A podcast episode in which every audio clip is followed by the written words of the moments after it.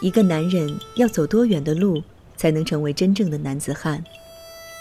至于风景，我们始终是过客；至于爱情，我们也将是过客；至于男人，风景和爱情是否都是过客？七年为爱放逐，在寂静的苍穹下，作别有始无终的眷恋，终成回不去的旅人。我们始终无法真正旅行，直到带爱上路。寂静苍穹下，作者李初初，播讲佳琪。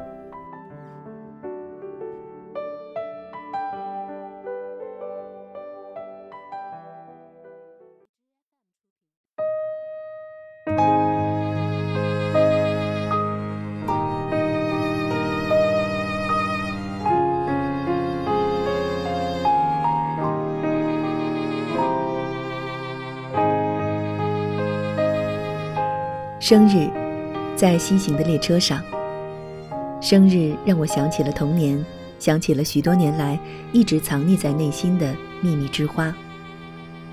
在辽远的地平线，我又仿佛看到了自己在家乡小时候所熟悉的那些山川和河流。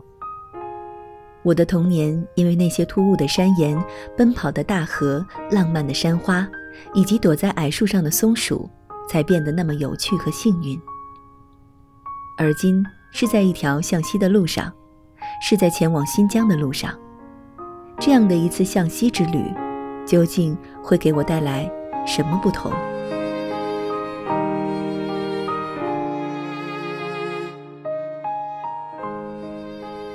在一辆西行的列车上，我和默默茶面对面的坐在餐车中，睡眼惺忪。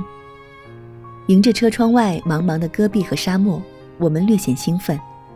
喝着爽口的乌苏啤酒，谈笑聊天，搞得极为形式。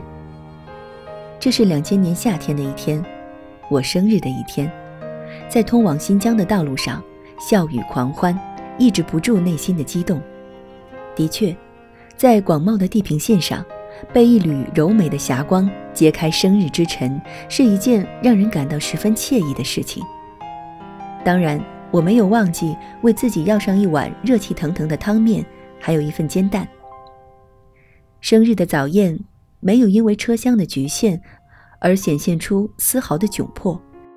在那样一个清澈的车厢中的早晨，我们的情景应该是不多见的，喜悦洋溢在脸上，有点找不到合理的表达方式。我就斜靠在椅子上，漫不经心地感受着一个和自己相关的日子。一段即将开始的旅程，思绪如同被列车带起的风，在一眼望不到尽头的原野上徜徉。我甚至像是一个忧伤的老人，在暮年回味起平生的过往，有点儿忍不住要热泪盈眶。坐在窗边，我还在长久地回想黎明前那些还映照在戈壁上的月光，它们一片朦胧，清凉而望不到边际。如同原野上的风，黎明到来之际，它们又在六月的原野上飘散的无声无息，无影无踪。当破晓的太阳撕开黝黑天幕的一角，橘红的霞光渲染着大片大片的云彩，我感受到了时间行经的脚步，而列车在前进中，将车窗外的事物变换成飞快后退的光影。被撞击的铁轨发出咔嚓咔嚓的声音，我的内心也随之起伏动荡。这是在向西的路上，在西部，这是自己从未到达过的地域，这才是真正能称得上豪放和雄浑的地理风貌，这才是古诗里所描写的苍凉和静穆的意境。古人西行，往往伴随着羌笛、胡歌的哀怨。而如今的我，却是带着莫名的兴奋和喜悦，伴随着一缕一缕跳跃的阳光，大地逐渐清醒过来。远处雪光皑皑的一段山影从车窗外横沉过来，我翻开地图找到那里，原来是祁连山西部的雪山峰群，冷冷地伫立在分辨不清远近的距离上。闪着冷峻而孤傲的光。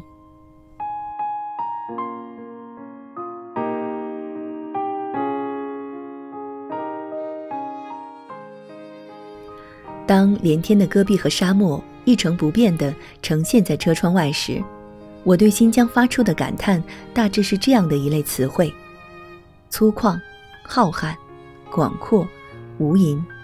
然而很快就又抛开了这些，因为雄浑豪迈之余，它又呈现出无比柔和、无比秀美的细致。列车穿过天山隧道来到达坂城时，首先有了这种感觉。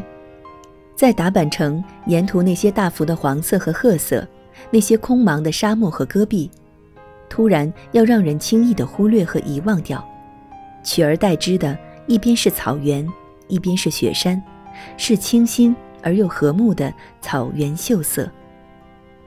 羊群如同开放的白棉花，在流水淙淙的草地上缓缓地蠕动，也像嫩绿的地毯点缀着一些白色的花朵。而漫不经心的奶牛显得特别的懒，啃着地上的青草，一动也不动。它们难得抬起头来，瞧一眼远处天空上低垂的云朵。这样的场景和意境，让我和默默茶这样从来没有见到过草原的人，觉得眼前的风景就像是一种假象。风在这里是湿凉的，即使是在六月，隔着车窗玻璃，用手掌可以感受到外面的冰冷。难怪柔和的草地和潺潺流水，连同那些牛群和羊群汇合而成的风景，仍然像是一片和煦的春色。草原的另一边是一直绵延到视野以外的雪峰，在阳光的照耀下闪着耀眼的光。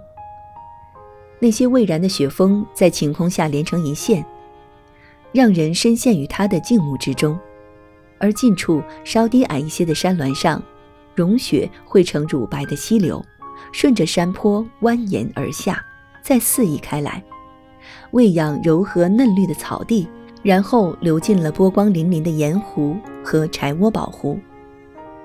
两个男人被征服，之前沿着古老的丝绸之路，在兰州、嘉峪关，在张掖和武威，在星星峡和红柳园。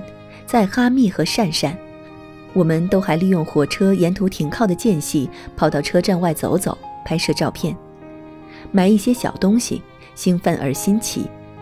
而现在，我们只能保持沉默，只能忘掉所有的言辞和形容。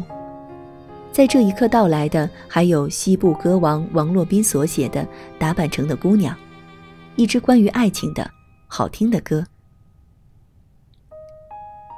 自己的旅行会不会也在赶赴一场心灵的约会呢？望着车窗外的风景，感到内心深处有种神秘的暗示和召唤。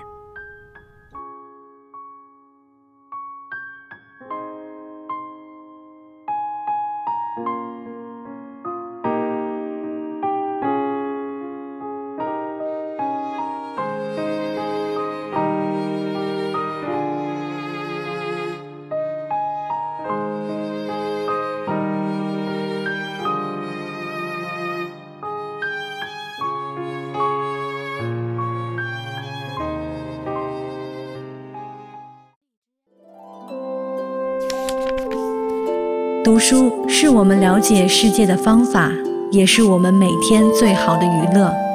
每读一本书，都是一次修行。静听书屋，陪你在每一段向往阅读的路上。